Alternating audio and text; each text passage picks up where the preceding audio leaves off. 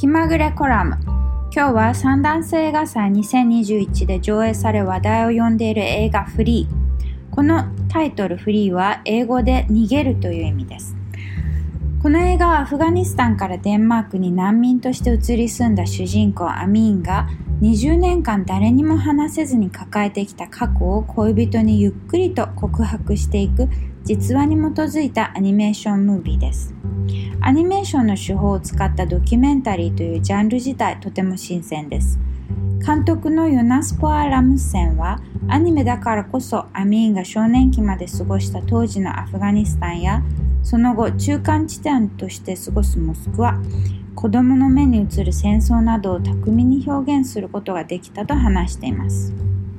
また映画のところどころにアーカイブ映像を盛り込むことで視聴者にこれは実話であることを思い出させます。主人公の階層を表すアニメーションのタッチと主人公がトラウマ告白してとても感情的になる情景を表すタッチを変えることで見る人により強いインパクトを与えています。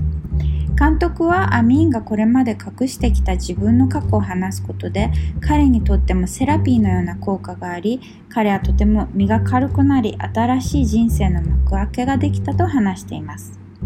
アフガニスタンから戦争を逃れてデンマークにやってきた難民の実際の語りがアニメーションで描かれる映画 Flee。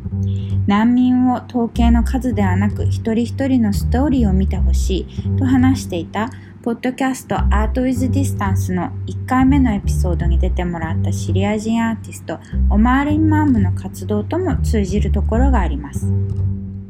この映画は第73回カンヌ国際映画祭の公式ラインナップでも選ばれていました日本での公開まだ未定ですが公開が決まったらぜひご覧ください